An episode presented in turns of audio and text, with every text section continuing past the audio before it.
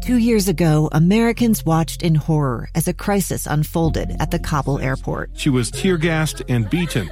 Images of thousands desperate to escape Taliban oppression filled our news feeds. More than 80,000 Afghans made it to America. But the story didn't end there. It was very cold. There was no power, no heat. Who would help our newest neighbors?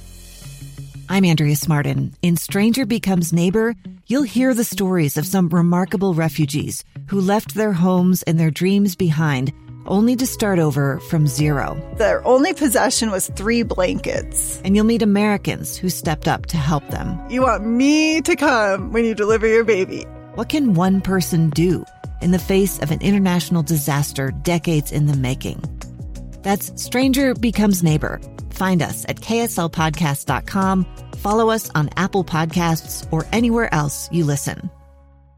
Utah's best athletes count on flexibility, speed, strength. And the Jazz pick up their 22nd assist. So they count on University of Utah Health. Real Salt Lake puts this game away. And so can you. Leading doctors, a world-class environment, award-winning innovation, care to be great. 14 unanswered by the Utes. University of Utah Health, caring for Utah's best and yours. Schedule your appointment now at uofuhealth.org slash care to be great.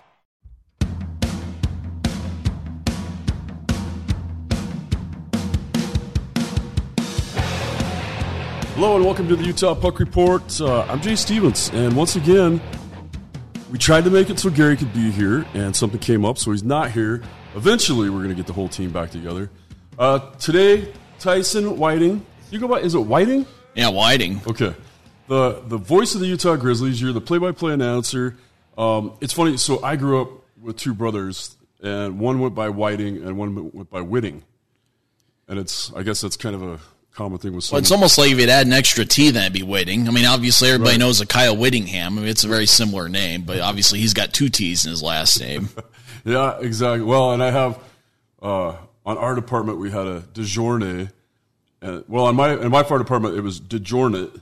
He pronounced everything, and then his brother goes by DeJourne. So Well, everybody always thinks it's weird. The Tampa Bay Rays, you know, the baseball team that's in first place in the American League East, they've got a guy named Brandon Lowe and a guy named Josh Lowe. They they pronounce their last names differently, even though they're spelled the exact same. one's Lowe and one's Lau. yeah, you just never know. I guess it's either up to your dad, or I guess at some point if it's in the same family, it's up to you how you want to say it. That's right. Say it however you want to. So Tyson, you, you brought up baseball, and that's kind of is baseball your first love? Is that Yeah, probably. I mean, it was the one where realistically, being five foot eight, I thought that I'd probably have the best chance of being a player as a baseball player. But then when you realize that oh, I can't even make my high school team, then that dream kind of goes away pretty quickly. But I'm I'm a huge sports fan, whether it's baseball, basketball, football, hockey. I, I pretty much like them all except for soccer.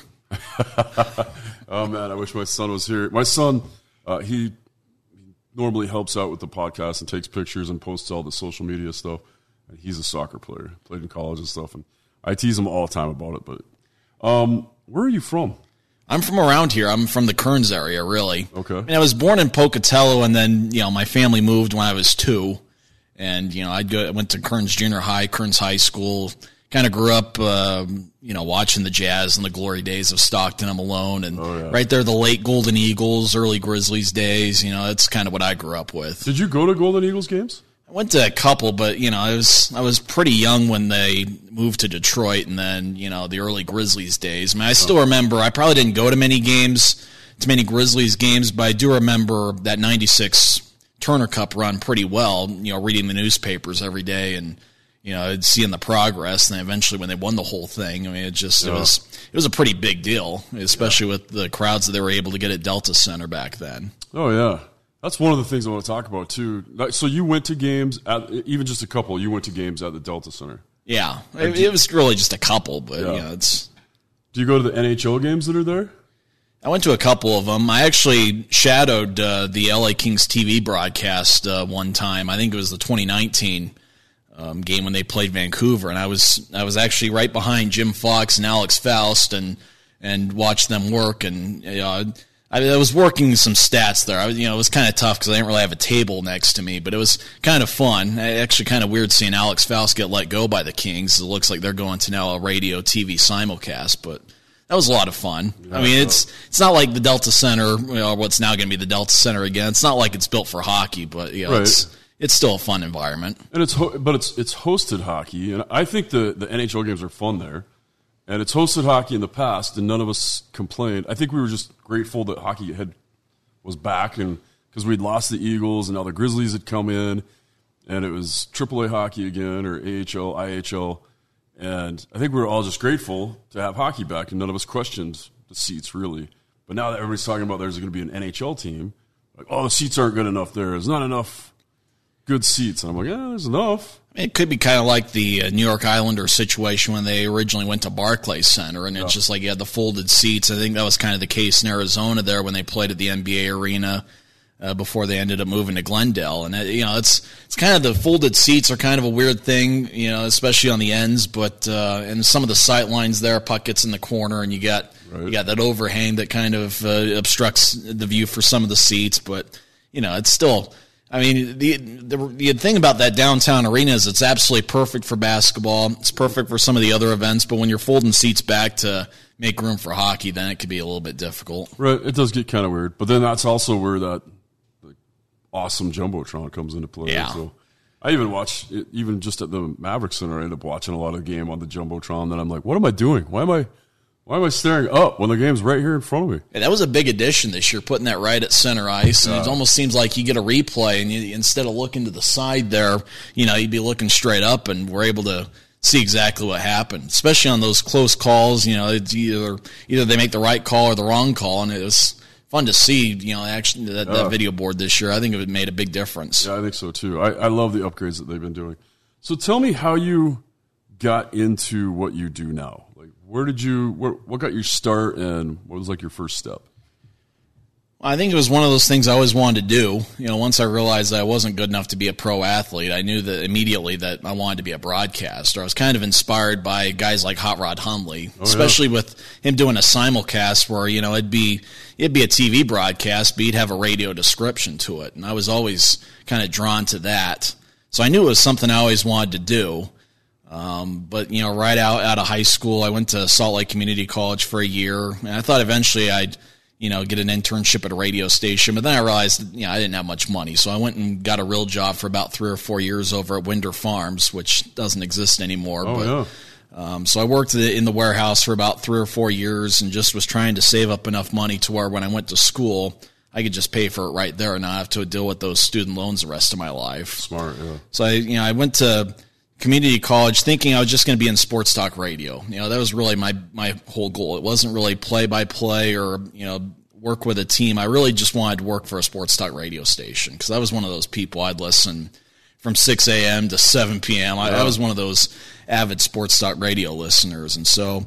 You know, I went to school for a couple years. Eventually, got an internship at 1320 K Fan in January of 2013. You know, a Cumulus station, and and my whole goal there, you know, when I was an intern, is just to find a way to stay. You know, I, I got my foot in the door. My whole goal was to just find a way to get a job there and just stay. And and um, I was able to make enough of an impression. I, I know a lot of random sports trivia and sports history, so I was able to you know combine that along with you know just working hard with audio editing and things like that. And eventually, I was able to stick around as a producer. Um, I ended up producing the afternoon show for about, three years or so, and even had my own Saturday show that I hosted for two years. But uh, you know, while I was there, the Grizzlies were on that station. You know, they they were on 1320 K fan, and I was the guy back at the studio pressing the buttons to make sure that we'd go to commercial and all that stuff. And you know, while I was there, I tried to do a good job. And you know, Adrian Denny was the play-by-play guy at the time, and so I got to know him a little bit. And then I'd run into him at Bees games every now and then. And and um, in January of 2017, he brought me in to do some game night stuff and just kind of help out on game nights. And he must have known the radio station was going to fold or something I, I didn't know. But on February 27th, 2017, you know, the radio station folded on a snowy Monday. And before you know it, just like, oh, wait a minute, now what am I going to do? I'd been working as a producer, trying to work my way up to a host, and all of a sudden, bam, just like that, the rug just pulled from underneath. And so it's like, okay, well, the only thing I got left is the Grizzlies. So it's actually, I get, you know, we got let go at about 10 a.m. um, on that Monday, and so I, for some reason, it's like there's five inches of snow on the ground. I figure I got nothing else to do today, so I go drive up to Maverick Center. And I figure I'm just going to hang out there for a little bit because what else do I got to do? I don't, I don't have work anymore. Right. So you know, Adrian's like, "Oh, we'll find something for you to do." You know, we'll, we'll find a way to keep you occupied and busy. like three hours later, I'm in an elementary school closet putting on Grisby's costume oh, for a school assembly, right yeah. thinking to myself, boy, this is not how I thought this Monday would go. Life comes at you fast. Yeah. And so from there, you know, they made me the, the pre and post game guy and and um, and then in the summer of 2018, I ended up going to the Idaho Falls Chukars, which is, you know, they're actually owned by the same people who own the Grizzlies. Right. So I did that for a summer, and during that summer, Adrian went to the AHL's Tucson Roadrunners, and all of a sudden, you know, Utah needed a broadcaster, and I figured, well, I was I, I, I just thought that I was going to be the pre and post game guy, so I figured, well, I better put my name in the hat because otherwise I got nothing else lined up. Right. So I put my name in the hat, and you know, for some reason they picked me, and some five years later, here we are. Yeah, you know, I'll tell you, um, and I didn't say this at the beginning, but I should have. Like, I'm a big fan of yours. Like, I I didn't know who you were. Uh, I I hadn't listened. Like I love Adrian, and I, I but I, I didn't listen to him very often either. I think mostly because I was either at the game or if the Grizzlies were on the road, I just didn't usually tune in, which I should have been.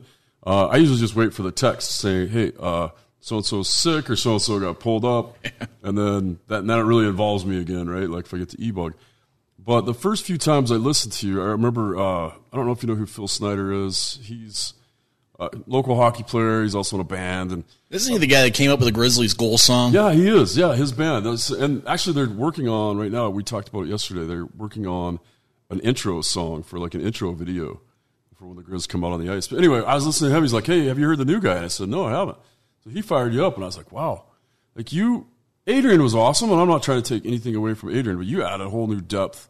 Um, and maybe it's coming from that baseball background, or maybe it's more. Uh, I think you just do your homework more than a lot of guys in the East Coast League. So I, I just got to tell you, I'm really impressed with the way you uh, handle the game. And, and I, like, I think what I was told about you at first is that you weren't a hockey guy. So I'm like, ah, this typically doesn't work out, right? Like a guy that doesn't understand the sport isn't going to be able to really broadcast it. But you obviously understand the sport and you do an amazing job. So I just pump your tire there for a minute. But I want, thanks. Yeah, I, want, I just wanted to tell you as a fan at the beginning. I totally forgot. Um, all right, so now you're with the Grizzlies, and now you've got to. You went from, you know, kind of being a part time guy. You, you, know, and I've done the same thing that you were doing, the board opping, um, uh, my my entire life. I started radio when I was 12, and then I'd be the board op guy, or or even if you're on the other side of it. But it wasn't until like two years ago. I got. I'm not even supposed to really admit this, but another radio station during COVID was having problems with staffing, and they said, "Hey, can you just help us with Weber State football games?" Like, will you come in and just board up? Which is weird to ask a guy that's my age, you know, but they, they were just desperate. It was a friend of mine. I was like, yeah, I'll go in and board up. And you forget about that closeness, like you must have been getting with Adrian, because you're on the air and then you're in the board ops ear the whole time, just saying, hey, we're going to go to commercial, or hey, when do I come out? How much time do I have? And you get a lot of communication that way. So it's funny, you kind of really build up that relationship. Hey, you gotta know when the you gotta know when that out cue is. Gonna make oh, sure you hit that commercial. oh, yeah. Things like that. It's easy for you to know in the studio, but you got to make sure that Adrian knows or whoever else is back. Um, so now that you've been around and you, you mentioned like it was on radio and now it's you know things change a lot. What's what do you see happening with Grizzlies broadcasts in the future, like streaming and all that stuff? Well, I mean, this past year we ended up doing our audio broadcast on YouTube, which was certainly interesting. I don't know that anybody's really done that, but makes it harder to listen to in the car.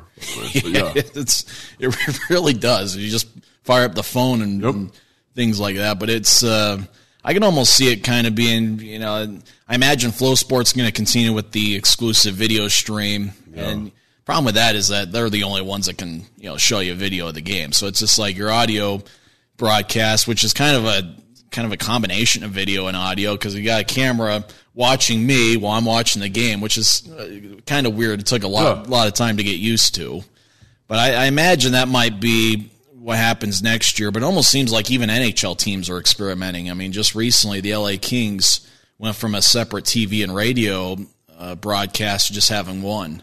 You know, they got rid of Alex Faust, and then they put Nick Nickson there as the play-by-play guide. I, ma- I imagine he's just going to do a simulcast where it's going to be a TV broadcast, be you know on the audio side, it's going to be you know radio description. Yeah, and uh, you know you're seeing some other teams kind of get creative with it as well, and um, you know, at the NHL level, probably the death of the regional sports networks is going to uh, cause some teams to think about Plan B and what they're going to do with oh, sure. you know, their TV broadcasts, and do they just combine it with a radio broadcast of some kind? And um, you know, it's it's difficult at times, you know, especially with road games, you know, doing remote broadcasts and you know watching the, the video feed and and um, so it's almost like with road games, it's tough to get really creative when you know you're just trying to get the basics of right. see the game and just find a way to get it out to the audience. And so I, I imagine here for the short term, it's going to be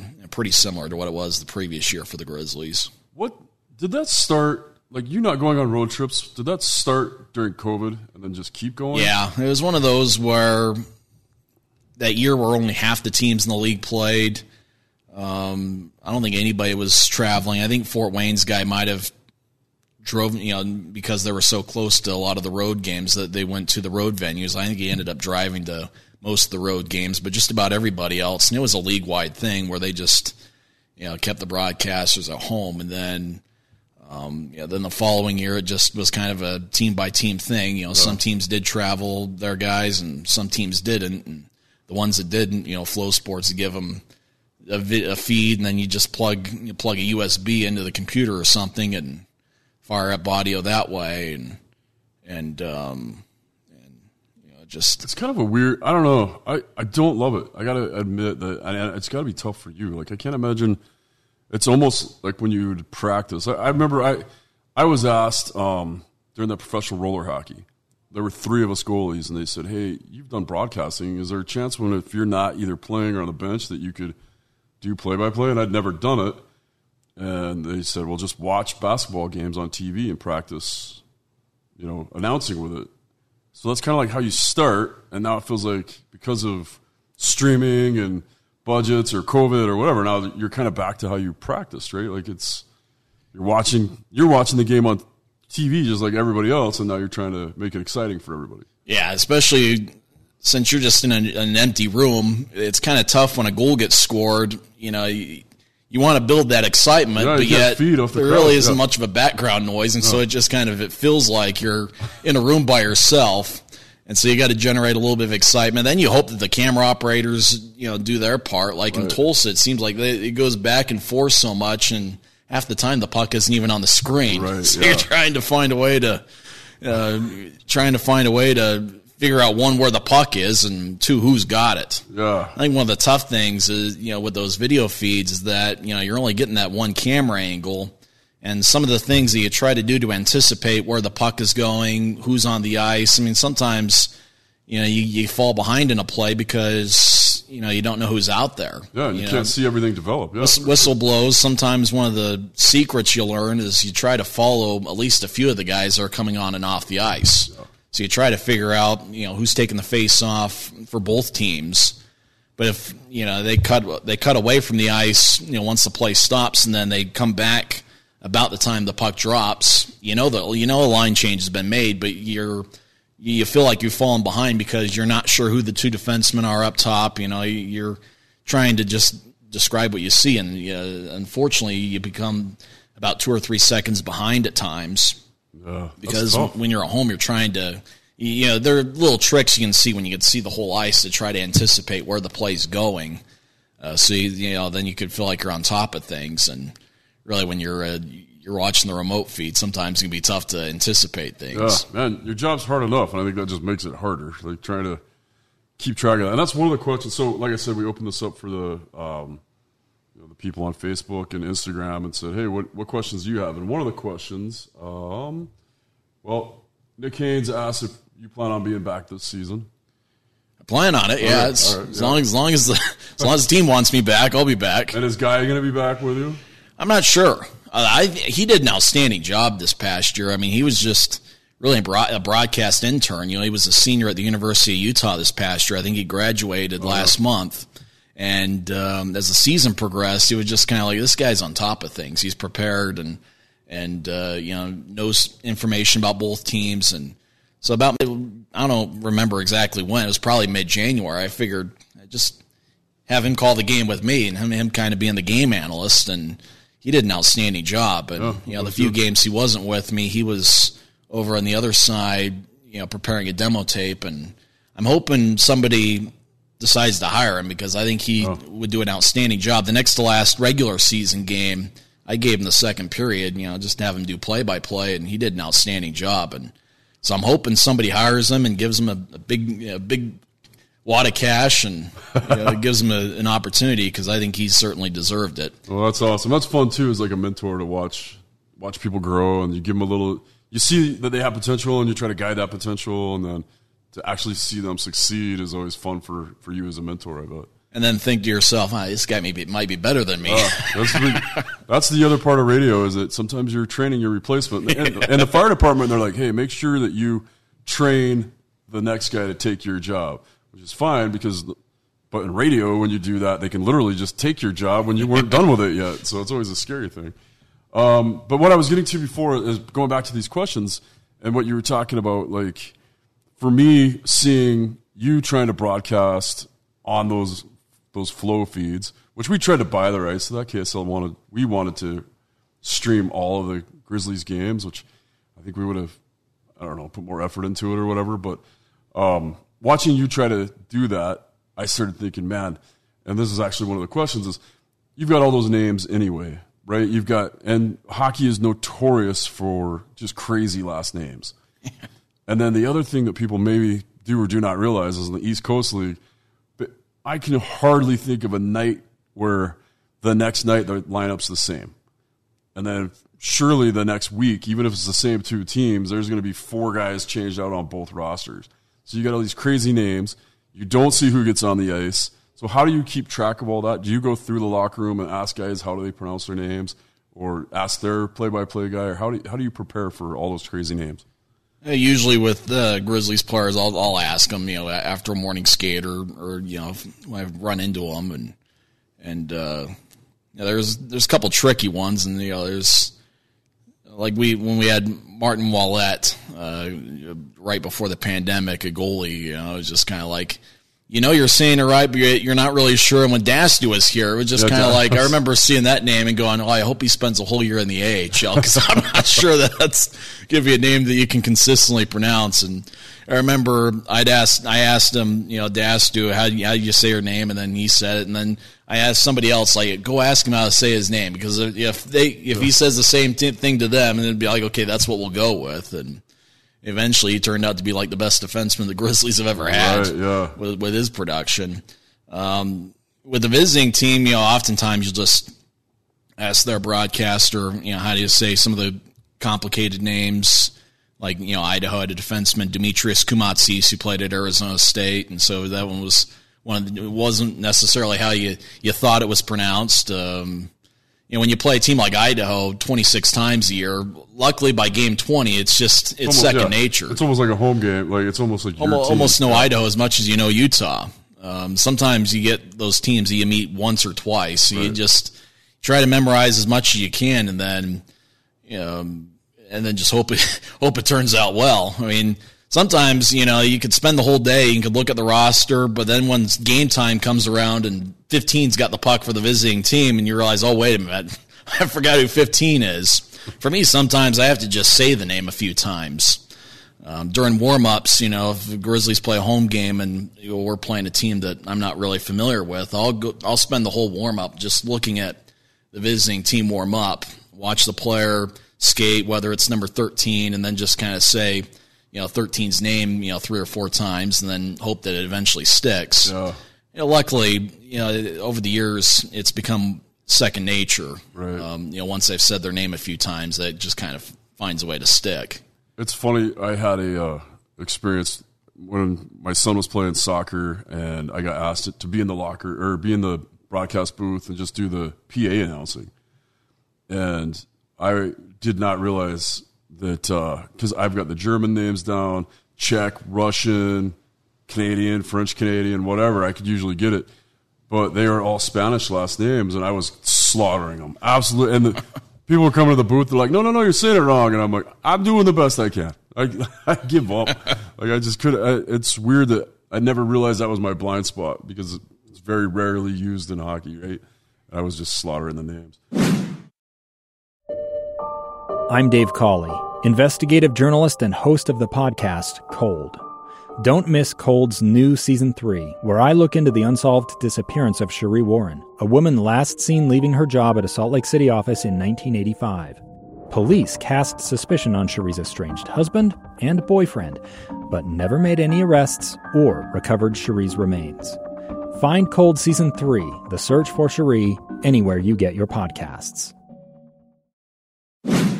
Tell me about like the craziest times that you have had as far as being a broad like it's day to day, you go in, you have normal stuff, you you prepare, but what's what's just a crazy experience that you've had so far as a broadcaster? Boy, there's been quite a few of them. Uh, I, remember, I remember the Brady DeVries game, uh, being back at home and not really knowing the complete situation of Utah just looking for any sort of goalie, anybody that can put pads on, anybody who owns pads in Rapid City. And oh, yeah. I remember yeah, about noon asking Kanasowicz for the lineup, and he, he didn't he didn't know what it was yet. And gets about four o'clock of that game day, and I figured I better call him just to figure out who's playing for us. So I, I call him up, and he's like, "Yeah, it's uh, you know, our goalie." You, you, could tell he was he was yeah. not having a good day. Just like our goalie, I think Brady DeVries is his name, and so I'm, I'm looking him up and going, hey, he's a 19 year old freshman at Grand Canyon University. I thought this, this is going to be an adventure. Yeah. And then as the game goes on, you're just like, wait a minute, Grizzlies are hanging in there with this Rapid City team, and eventually. You know, you get to overtime and Trey Bradley scores a goal and it's like, wait, they just won with an emergency goalie. Yep. It just never met the guy, never met Brady DeVries, and it was kind of weird being on the road. You know, uh, the Grizzlies being on the road and being back. You know, I was literally in an empty Maverick Center trying to call the game and getting absolutely no help from Rapid City because they're trying to they're trying to pretty much just act like none of this is happening. Yeah, they're, they're just burying the whole thing. I never got a photo or video footage or any you know video highlights or anything of Brady DeVries. That that was a crazy one. I remember in Allen, Texas, you know, driving back from Allen to the airport in Dallas, and the uh, the bus that we're dri- that we're riding in, the door was open the, on the freeway the whole way. They, they couldn't close the door, so we're just sitting there, doors open. We're just dr- slowly getting to the Dallas airport. Monday night, Monday morning rush hour. There's a lot of travel things. I mean, the two years I did travel, there was a lot of crazy things, and you know, being on the bus at 4 a.m. trying to get from one city to the other during a blizzard. Uh. And even you know this past year, it's just you know, it just every now and then, just stuff happens. You're you're just looking around, going, "Have you ever seen that before?" No, never have. It's you never know what pops up, but every year it's always something different. Yeah, that's the thing, and you get a lot of that too. Uh, especially, well, I don't know. It kind of brings the imagery of like Slapshot back, where you're on the. It's a budget league. We all know that it's not. There's not big money being spent, and you get buses are breaking down, and you're scrambling, and there's a lot of times where you're like, have you ever seen that? Nope. But. Yeah, a great movie or a great TV series or even a great book could be written about just some of the crazy stuff that happens, especially yeah. that that COVID impacted year where only half the teams in the league played, and it yeah. was you know games were you know, random games are getting postponed, or you'd have a game where you know one team's got 13 guys dressed.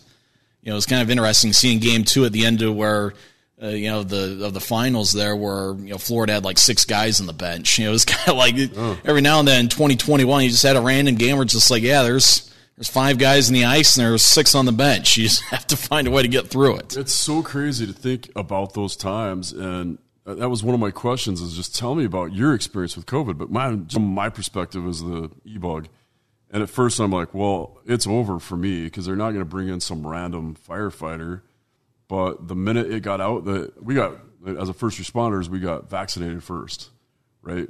Maybe, and that's that's a whole nother topic. That anyway, as soon as it got out that I got vaccinated, I was on the bench every week. I got more time. I thought I was going to get zero time, but I got more time during COVID than I did in the probably the three years previous. Everybody needed a goalie. Yeah, everybody needed a goalie, and nobody could travel, and things just got really weird. So yeah, I was spending a ton of time. Good thing you weren't in Rapid City that one night. You probably would have been in net. You know, So, and, and yeah, Kinasewich called, and he's like, "I was on shift at the fire department. I would have gone because I would I would have flown out for that." And he's like, "Can you come out? You'll probably play." And to me, that sounds like a good time. And the last time I played was against Rapid City, so I was like, "I'll do that again." But I couldn't get it there. They tried to get my son out there. Um, I, they were just scrambling so hard. They the guy they ended up going with was just on a Christmas vacation. Yeah. You know, he lived in Rapid City. Yeah, we had him on the show uh, right after that, and just listening to his story. And can you imagine? Um, have you? They put you in the net one time, didn't they? Have you put on the pads? I don't think I have. I mean, Okay. there's been some other, like the assistant equipment manager Jackson went, went out there in the pads. Yeah, I, he was a goalie. So I mean, I think he was one of the options. Like if they couldn't Yeah. find a breeze, I think Jackson did travel that year. I, it probably would have been him in net. honestly, he probably. Well, I know that the other kid won, but Jackson's actually pretty goalie. Know, Chris Shornack, uh, you know, old Yeah. equipment, equipment manager. I think he's an assistant equipment manager of the LA Kings. Yeah, I, yeah. I think I think he was a goalie at Adrian. Yeah, actually, I was harassing him last night. He's he's helping me order some gear. Um, great guy. But what, what I was getting to is that like, it's it's hard enough to be a goalie at that level with everything you have custom fit, custom made, ready to go. And that Brady kid had to borrow somebody else's com- complete equipment, skates and everything. And that, that's so awkward. And then to make that your pro debut, plus not being he I think he'd only played like one or two college games at that point. It was two, maybe three games at Grand Yeah. Canyon University. Grand Canyon, and they had two teams. They had like they had a because it's club. I think they had D one and D two, and he was on the D two team. So he was not prepped and ready to go, and he did an amazing job. Like that's that's that, that's the thing everybody dreams about, right? Like, oh, I'm in the stands. This is what I do. What if the coach points up and he's like, "We need you," and would you be ready to go? And I can't imagine with somebody else's gear. It's just got to be tough. yeah, it just especially if it doesn't fit. You know, it's, Yeah. And the odds are, and especially because, again, everything's so adjustable on the goalie equipment now. So you may wear a large and I wear a large, but if you put my large on, my elbows are going to be in different place, my wrist cuffs are going to be in different place, my back floater, my chest floater, like all that stuff's going to be adjusted to how I move. And now you're in it, and it's, man, it just, it's so complicated and changes everything. And if you have any claustrophobia in you at all, you'll find it when you're in goalie equipment because man, it messes with you. So, what else during COVID did? I mean, how did you make it work? Is that just your introduction to solo broadcasting from like an empty room? Yeah, pretty much. You just uh, you're just trying to do. You're just trying to find a way to make it work. I remember the first game. I don't even know if it did work. The first road game in Rapid City. You're just because it was all new. You know, previously you'd just gone to all the road games, been able to see it, and so you know when a goal gets scored and you know the camera really didn't you know give, give you a good angle as to who scored or whether it got tipped. And then some of those places they won't show you a replay because they, they they don't want to show any replays of you know the visiting team scoring. So then that becomes you know a thing, or, or the first time your screen freezes, and by the time you know you reload the page, you know oh wait a minute, scores now two to one. what what, Yeah, what happened? What happened? Somebody scored a goal. Uh, you know that that was something where you know you just you find a way to just. And sometimes you just have to say, "Hey, we didn't see it." Yeah, and that's and I think people back in the day, I would say even five years ago, that would have been unacceptable, right? But now you're just like, look, this is where we're at. This is what's happening. Like I'm streaming, you're streaming. We missed it. Sorry.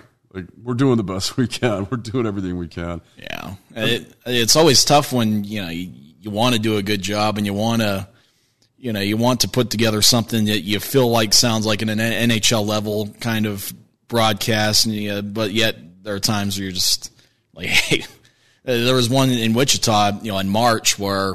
The Grizzlies scored like three goals in a two minute stretch, but you know I didn't see the third one because my screen froze because we were having some internet issues, and so it's just like, well, three to two. Grizzlies now lead three nothing. I figured it was it was probably my internet. It wasn't everybody else's. So I just we had a live chat on YouTube. So it's just kind of like, uh, well, if you saw the goal, can you in the description, you know, Oh, tell yeah. us how we scored. No, tell us how we scored. Yeah. That's smart. But I was looking for a fish story. I was looking for you know the guy leapt, you know jumped over two people and then did a cartwheel, and I didn't actually want a real description as to how the goal got scored. I wanted to, I wanted a fish story. Really, wanted somebody to be creative with it. Yeah, that's funny. Um, all right. So one of the other question is, uh, is the rooster going to be back? Well, I hope so. I think. Uh, you know, if he's in this league, I, I think Kinasewich would certainly like to have him back. I mean, Jordan Martell, that was probably the trade of the year that Kinasewich made. You know, he, he acquired Jordan Martell for Neil Robinson, and uh, you know Martell had picked up I think six assists in 13 games with Fort Wayne, but he just was having a tough time scoring goals and. And um, you know, Kinasewich picked him up, and there were games where he looked like the best forward on the ice. Oh. Uh, there just there were many games where it just seemed like he uh, you know, not only made an impact scoring, but even the games where he wasn't scoring, it felt like he was still getting three or four good scoring chances. And um, he really gave the Grizzlies a big boost. And you think about the last week of the regular season where he won the league's Player of the Week award. I mean, the Grizzlies probably don't make the playoffs if he doesn't have. The kind of week that he did against Tulsa. So I think Kinasewich would like to have him back, and I, I think that the uh, you know there will be a roster spot for the Rooster if he's going to be in this league now looking back, uh, it's crazy to me. So, one thing, two years ago was an amazing year with D'Astous and Mannek, and Trent Miner just basically coming out of nowhere and setting the shutout record. And you had all these things just clicking and, and just being around the team. And I know I get like, I get a little better look than most people because not only am I a fan, but I get to go in and practice with the guys every once in a while. And to walk, walk into a locker room like that with that much positive energy, it, it was it's that's hard to find. First off, and I've talked to Kinasewich about it quite a bit, but it just seemed like that team was destined to do good things. This year was really good. Barely made the playoffs, like you said. It was a last week push. We had to win those last three games, I think. I had to win all three of them yeah. based on how the how it turned out. And then to think, you know, because Idaho and Florida are in the final right now. I did they play last night? I think they did, right? I know Florida's up two nothing. Uh, okay. uh, I don't know if they've played great game three just yet. Okay, I knew they were up, but um, just the fact that Idaho is in the final, and we were literally two goals away from. I mean, we lost four games in overtime in a row after going up two nothing on a team that just set the record for wins or points during a season. And to lose four in a row to Idaho, all in overtime, was unheard of. It's like a Disney movie backwards, like if you're watching it from the Idaho standpoint, because that was pretty crazy. But to think that team that gelled right at that last moment, that's good coaching. That's creative coaching on Kinasewich's part because he was building. He made some moves that maybe didn't make sense at the time, but then once play went on, it was obvious why he did it. But to be two goals away from advancing from the first round with that team – that's that's pretty impressive. What did you, what did you think about that last push? Well, it felt like the team that you know was in the playoffs wasn't necessarily the one we saw in January, and because of that, you know, everybody looked at the standings and went, "Oh, Idaho's forty some odd regular season standings points ahead of Utah," but it didn't really feel like it. You know, it didn't feel like you know the margin, the difference between Utah and Idaho was that much you know, picking up Kyle Mayhew and Luke Martin and some of the forwards, the, you know, Kyle Betts coming over from the AHL. Right, I mean, he spent just about the whole year in the AHL, came back here and he looked like he was at a different speed. And then, you know, guys just getting better as the season went on. You know, Cameron Wright had an outstanding year and, and it just seemed like the team just finally found its way from about mid February on. And so, yeah, it was interesting going into that playoff series. Everybody in the locker room, you know, they didn't care about what Idaho's regular season record was. They felt like they were going to win. You know, there wasn't a hey, let's uh, let's give them a good push. You know, let's let's you. They were they were looking to win. You know, they were expecting to win, and first two games in Idaho went exactly the way you know Utah wanted. Game three, you know, was kind of back and forth, and you know, I I guess you, you tip your hat to Idaho because they found a way to win those games. Um, I, I, know that you know the, from the Grizzlies' perspective, it's it was definitely frustrating once you started seeing you know the third overtime loss, and then obviously you know game six in Boise because it felt like they they were just right there. Yeah. You know, it it was theirs for the taking. Uh, I think that you know you you spend the whole offseason trying to figure out you know what's that what's that little five percent extra that can oh. you know get them over the hump? You know what?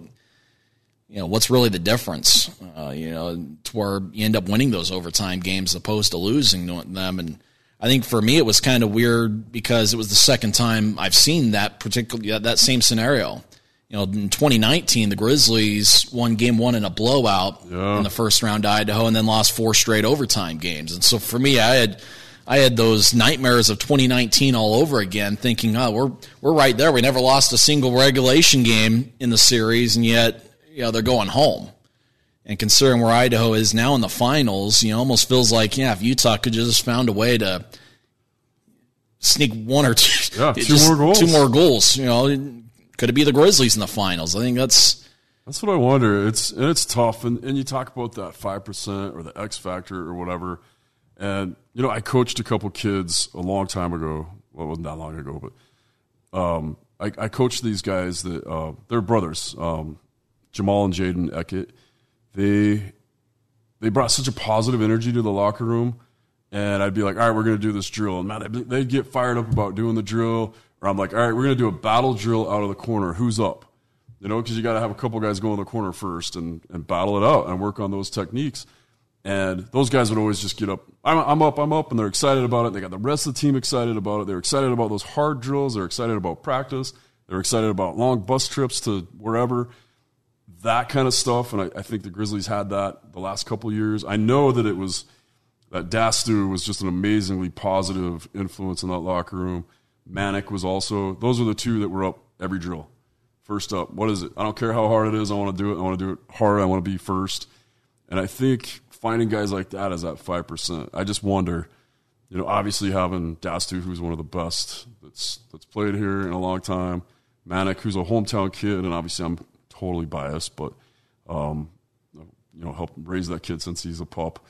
But just seeing guys like that, I hope we find something else to replace those guys. As far as energy, you're never going to find that skill. I mean, that's that's so hard to get to stay in this league.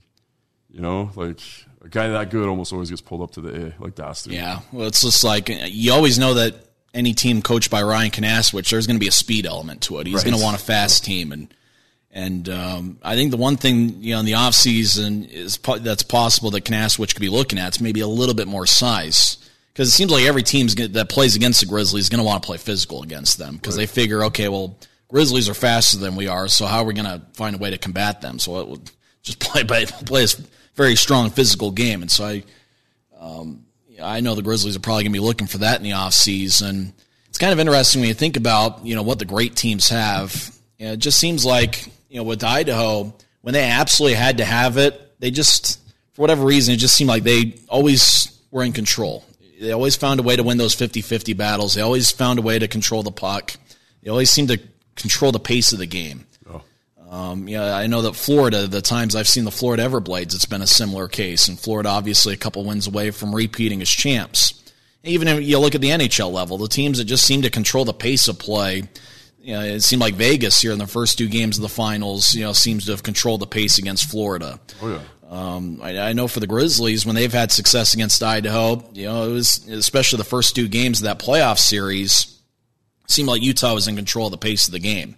It seemed like they were, and that's really what the great teams have. And I think that you know it starts with you know a strong blue line, you know, a strong defensive unit, and and um, I think for Utah, I think that you know I think that the tough thing is knowing that they're right there. You right. know, it's kind of tough thinking, you know, this upcoming October having to start from scratch, but um, it'll be interesting to see because I think Ryan Kinasewich has got the system. He's he's really got the right, the perfect temperament to be yeah. a coach in this league because you know he just seems like he's got that even kill, and he also has, seems to have that perfect balance of you know when to get on a team, you know when to kick him in the butt, and you know when to pat him on the back. He seems to just be right on the you know he just seems to you know press the right buttons in yeah. terms of in terms of you know when to get the team going, you know when you know, when to give a, a strong motivational speech, and you know when the team needs a, a, pat in the back and some encouragement. Yeah, he definitely gets it. Um, speaking of starting from scratch, you've seen some things. There's already been movement in the Avalanche.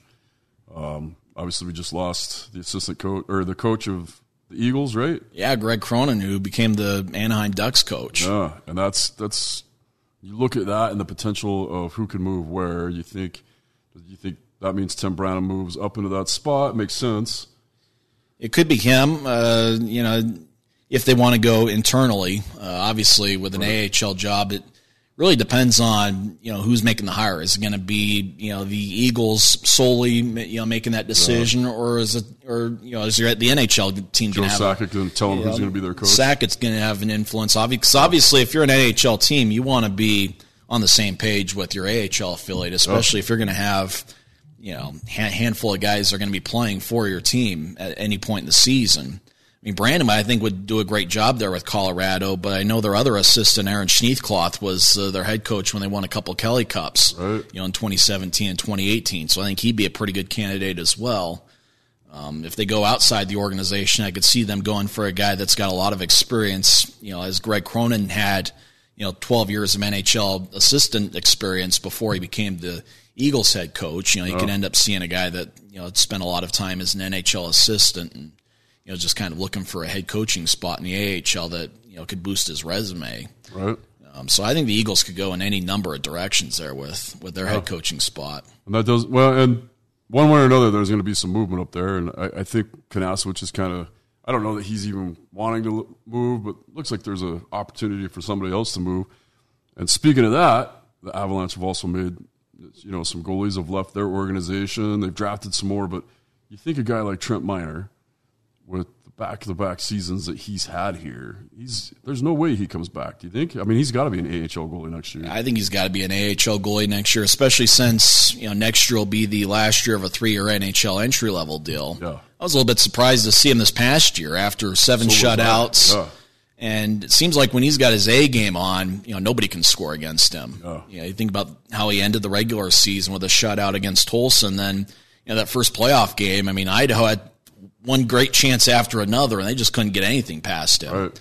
Um, he's definitely an AHL level goalie, and you know you give it a couple years. I mean, he yeah, he's only like could 22, have right? Yeah, 20, 21, 22? 2021, maybe 22. I mean, yeah. he's, I think he's got some NHL potential, especially with you know his work ethic. You know, it's not necessarily you know he's got the skill and the quickness, and seems like he is a very smart guy, but his work ethic, you know, that's one of the things that stands out about him, and and really a lot of good goalies is just you know that work ethic uh, to just the preparation. Yep. Um, he seems to be a guy that's well prepared and very smart guy, and that's I think why Garrett Metcalf has been able to have a lot of success as a pro is, is his work ethic. And what really impresses me about Garrett Metcalf is he could sit on the bench for a couple months, you know, practice, and then you know you get your chance to play, and you know, he could sit out for a month, not playing any games, come in and you know first game in there you know, looks like he looks like he's played every game. You know, he's right there in rhythm.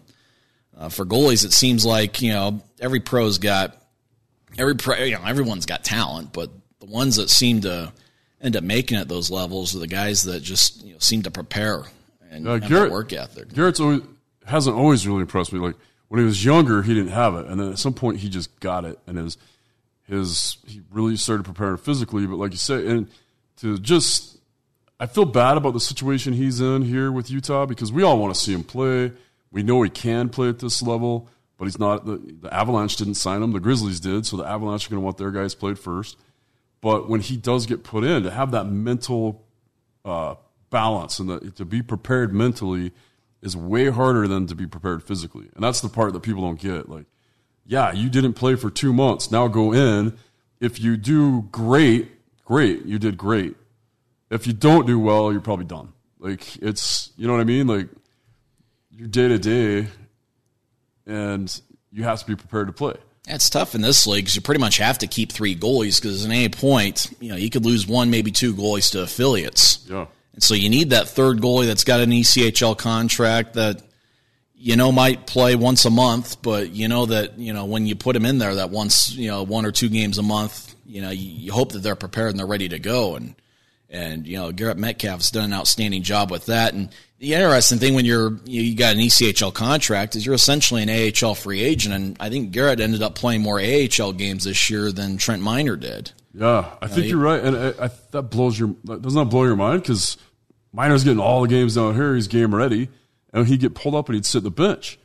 And then Garrett would get pulled up and get thrown in some games. Like he did really well for San Diego. I think he only played what two or three games. I think he got in five games. Oh, yeah, I think two of the awesome games are really well. I mean, Yeah. San Diego really struggled this past Yeah, year. they were brutal.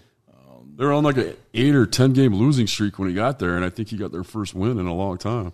Yeah, a couple of the games, you know, hard to say that they were his fault because you know the team around him. You know, he had a couple of games where he let in quite a few goals, but If you have a ten game losing streak going, it's not the goalie's fault. It's the team. kind of the it's the whole team. Yeah, it's kind of the benefit of having an ECHL contract is any AHL team could pull you up. Yeah. Where I've seen some really good players that have got an AHL deal.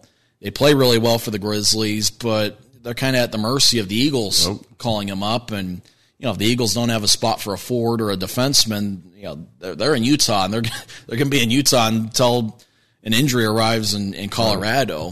Whereas they know that you know if they had an ECHL contract with the same production, they know somebody's picking them up. It's kind of like that flexibility with Brandon Cutler. You know, he, got, he ended up getting picked up by three different AHL teams this year. Oh. And, you know, then when he came back here, you could tell why. You know, he had spent some time in the AHL because he just did all the little things. You know, win the battles on the boards, win the 50 50 pucks, you know, just kind of play a blue collar game. And to add along with the skill that he can, you know, he can score goals at this level. It's, it's kind of interesting as you think about that AHL contract, but, you know, if, if you if you continue to produce at an ECHL level, you know, eventually somebody's going to take note and pick you up. yeah. You almost you see guys now doing the math. They'll be like, "Hey, all right, I have this offer and this offer, but if I go here, they've got four teams or four guys in my position in front of me between or." There are eight guys with NHL experience in this organization that play my position, or they they just start looking for where where do I have the best chance to play, and where do I have the best chance to climb up out of the East Coast League. It's kind of like the Grizzlies. They had a play, they had a bunch of great defensemen there for that 2022 Western Conference Final team because you know they were just you know, the Eagles were just stacked with defensemen, Yeah, and you know it was like the, the Eagles. It was like all three levels there had the defenseman of the year in 2022. You know the NHL had Makar, and then there was an AHL guy with the Eagles that was defenseman of the year. Then D'Astous, obviously at the ECHL level. yeah. I, super surprised to me that D'Astous didn't get signed by the Avalanche, at least for an AHL deal. I was really surprised by that. You must have gotten a pretty good deal with KooKoo in, in Finland. It must be a, it must be a pretty good deal I that heard, he got there. I heard, I heard a number, and it was, uh, it was pretty good. One of those you'd have to be an idiot to ref- to take to turn down that offer. I, I and I, I don't have anything to back this up except for I was told that he was he was making more over there than he would have made if he got pulled up to the NHL on a on a base level. So I don't know if it's been announced, but I think there's another former Grizzly that's going to be joining him in oh really? Finland. Okay, are you going to announce it right here or no? I think Ben Tardif's going to join him in Finland. Oh really? Good for him.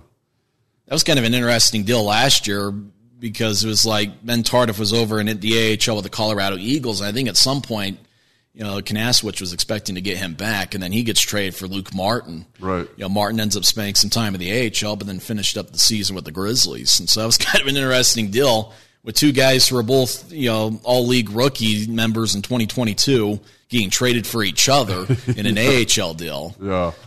Every now and then you'll see like an NHL deal being made and it involves a Grizzlies player. Yeah. A couple years ago, Josh Dickinson gets traded from the Avalanche organization over to Chicago and then, you know, end up facing him in the playoffs a year later. I remember Kenton Helgesen, who was with Rapid City the last couple years. He was with the Grizzlies on an NHL deal with the, with Anaheim Yeah. and got pulled away in a deal. Those, those are kind of interesting ones that you know you don't make the trade, but it's kind of like well, the NHL affiliate made the trade for you, and Yeah. You don't make the trade, a- but it was your guy. all of a and sudden yeah. you lose a forward. Yep. Yeah, it's it's the uh, the life of the affiliate, right? It's it's the ups and downs, and that's the most that's the craziest thing. We've had Kinasewich on here a few times, and just to have like just to watch him try to put the puzzle back together, it's like it reminds me a little bit of when I was playing juniors in Canada. We try to play Risk, you know, and you have all your pieces on the board, and you're finally getting some momentum, and then you hit a bump in the in the freeway or whatever, and now you got to go. Oh man, I need to get this and this and that. Now I got to figure out where everything went. How do I get all these pieces back where they belong? And it's to me that's like you have a thousand pieces on the board. That's basically what it comes down to to being an East Coast League coach because you need twenty plus two goalies or three goalies or four goalies, maybe six. Who knows? You need to have tabs on everything. You hit that bump in the road where all of a sudden a bunch of your pieces are, either with the Eagles or the Avalanche or with the goals or whatever.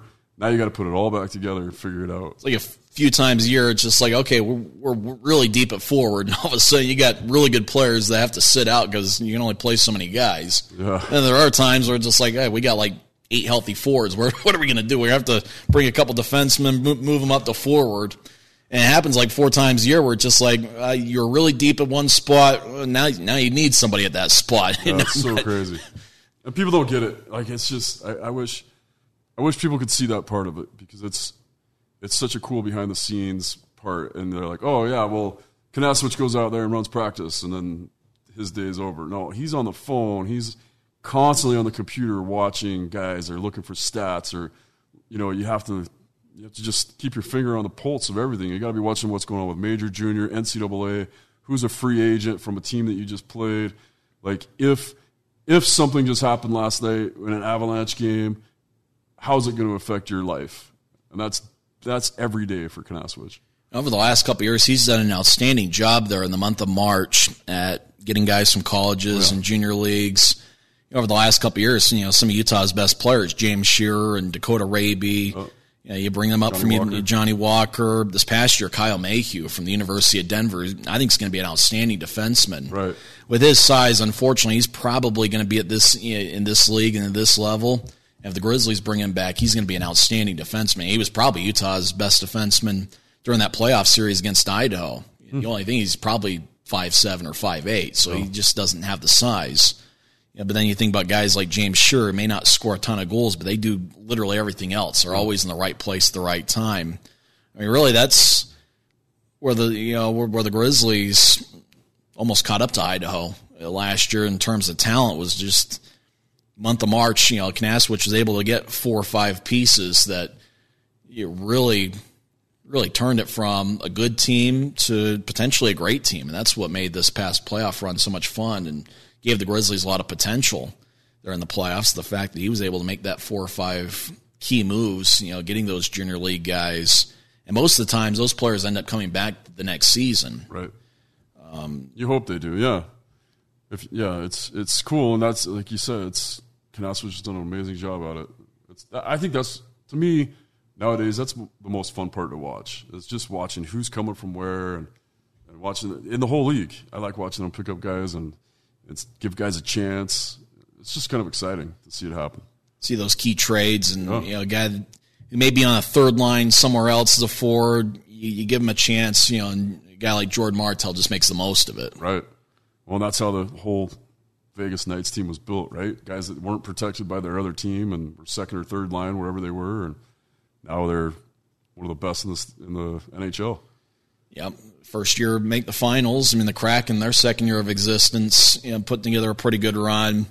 Kind of wonder if we're going to get a team here at some point. Yeah, what do you think about that? What, what, what are the rumors you're hearing? I try.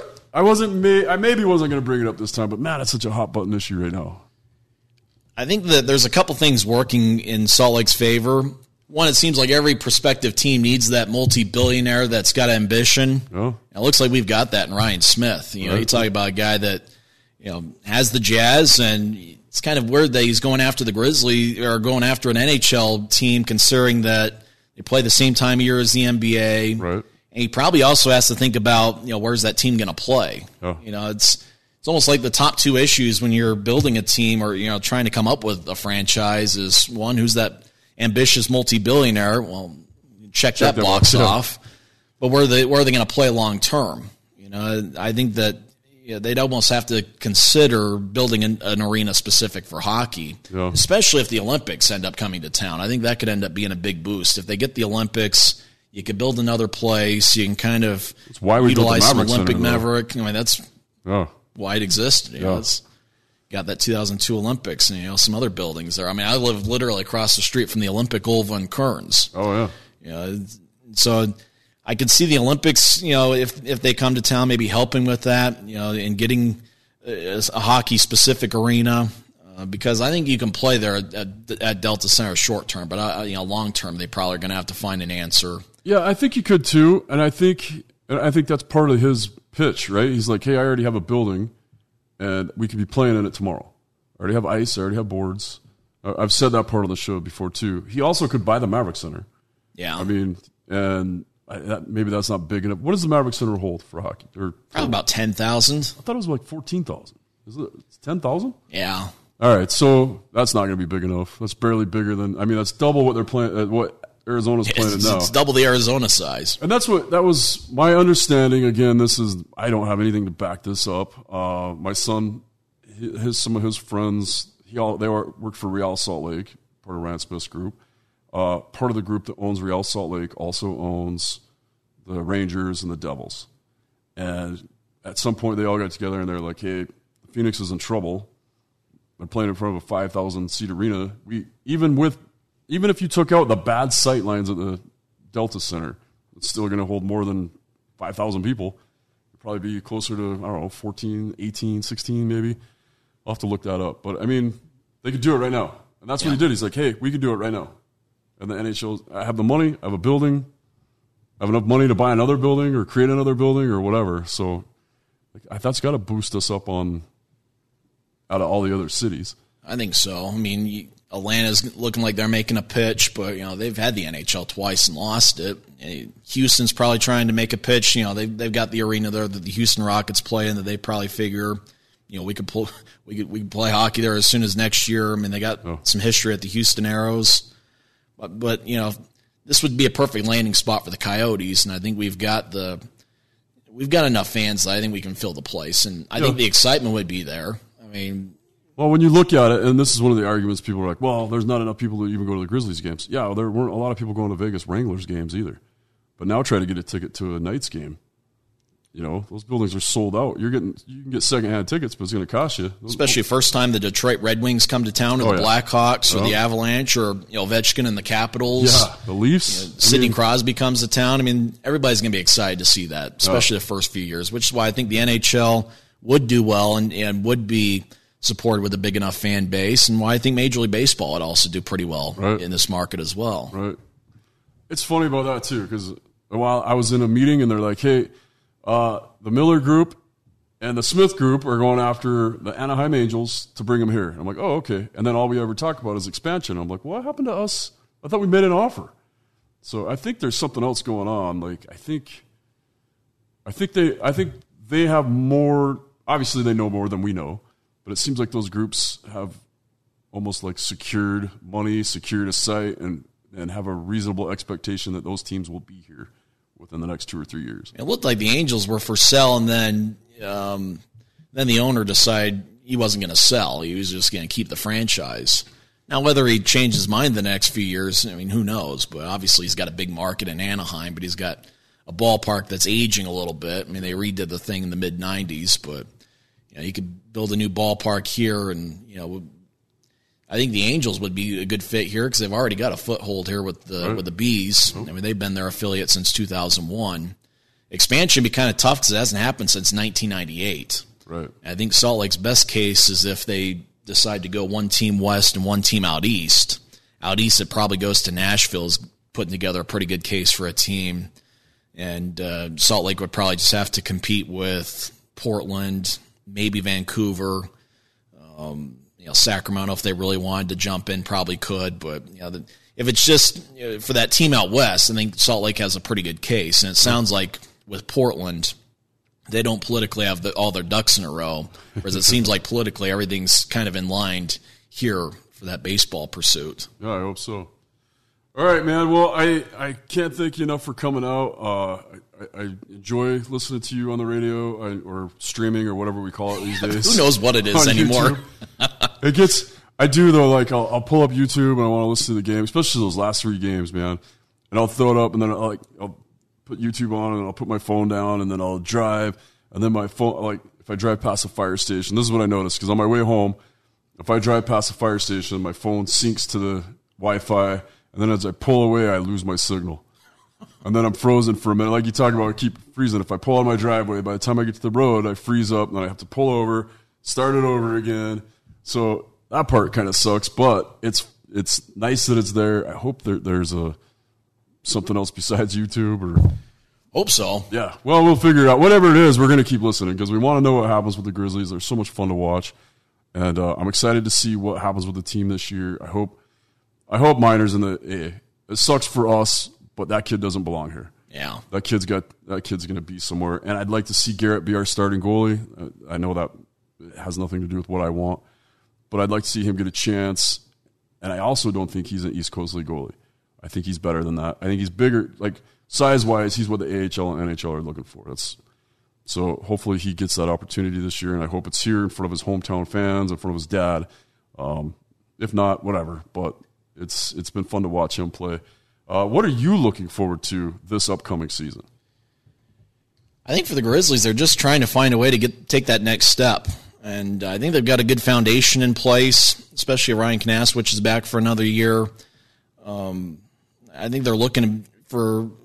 It was just kind of a weird year with their affiliate because it just seemed like there were so many injuries with the Avalanche and Eagles that you know, unfortunately, the Grizzlies weren't able to get nearly as much help as they did the previous year from Colorado.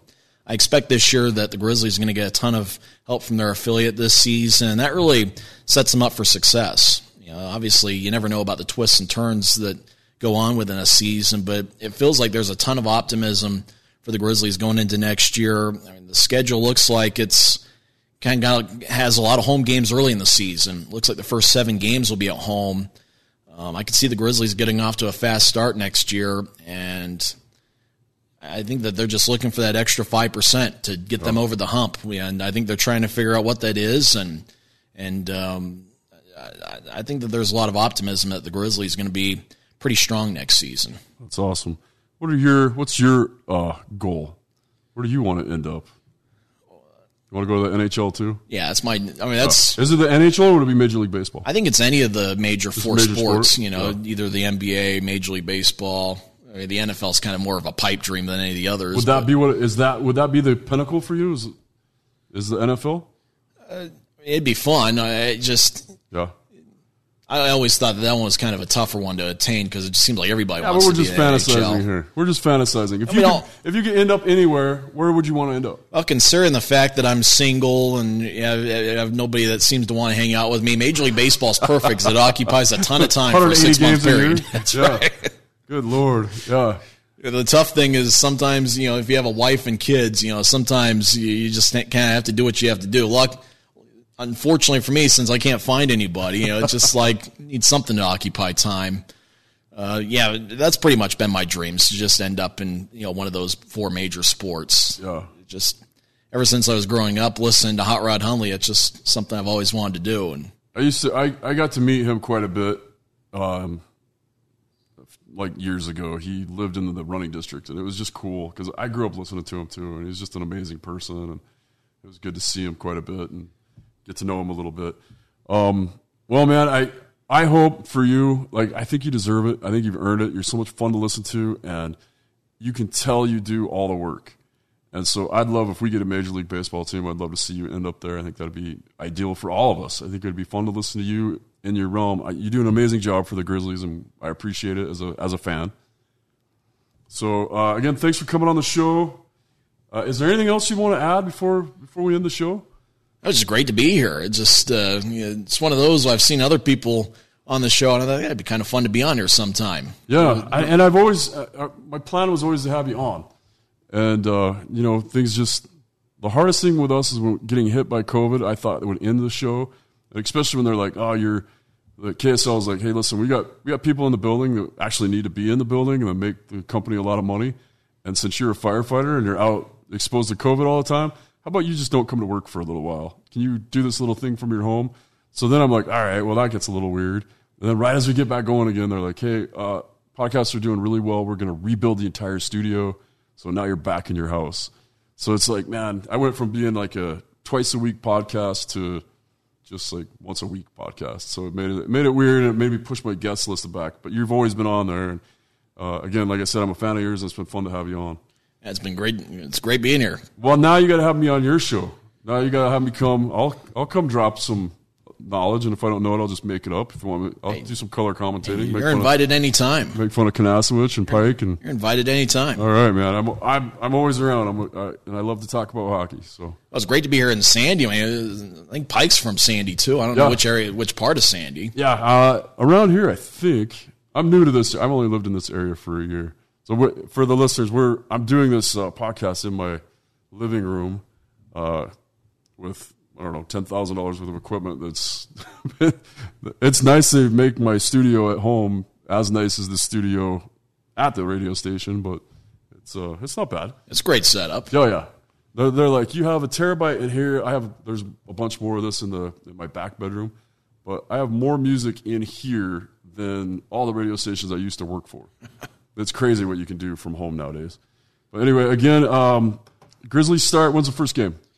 I think October 21st. I think it's that third Saturday in October. They'll host the Tulsa Oilers. Nice. And I saw. I looked over the roster. It didn't look like as many games against Idaho this year. 14 instead of 18. They're spread out quite a bit, yeah, which is felt nice. better seeing it spread out. First half of last year is like played them 15 times, and of course they turned out to be an historically good regular season team. which halfway through the season, I thought we can make a pretty good second half push because you don't have to play Idaho so much. Yeah, no kidding. It just it's funny though because they only had 11 losses, I think, during the regular season, Yeah. but a few of them were the Grizz. The Grizz seem to have their number a little On bit. the road, even a few Yeah, times. Yeah. All right. Well, uh, that's it for today, Tyson. Thanks so much for being on. We're looking forward to this upcoming season and listening to everything that you can come up with on the radio. We'll try to come up with as much as we can. It, luckily, uh, it's until now, until October, play plenty of golf and try to work on their swing a little bit. Yeah, yeah. Get out there. We'll have to get out there together. I, I go golfing with Kinasewich every once in a while. We're uh, He's a good player. Yeah, we're. I'll have to tell you, me and him and Tim back in the day would go out, and then and Tim and I. I'm never on the right fairway. I'm always out making friends with somebody else because my ball's in the wrong place or putting someone in the houses near us. But yeah, we'll have to all go out together. It'll be fun. That'd be a lot of fun. All right, uh, that is the Utah Puck Report. If you haven't subscribed already, please do. Let's keep this. Uh, let's keep this building and making sure that everybody knows that Utah is actually a hockey state, and that is the end of the Utah Puck Report.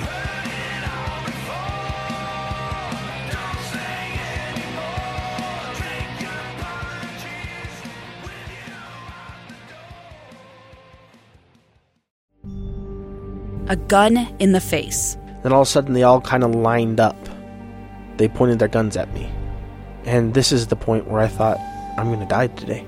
Started two years of horror for an American in Venezuela. They said, You need to give us your phone and get ready because you're coming with us. I'm Becky Bruce, and I spent a year researching and piecing together Josh and Tammy Holt's story about their ordeal in a notorious prison. That's when everything started to turn bad. We had another pound on the door. Boom, boom, boom. And there was the police once again. You can binge all of the episodes of Hope and Darkness on KSLPodcasts.com or wherever you get your podcasts.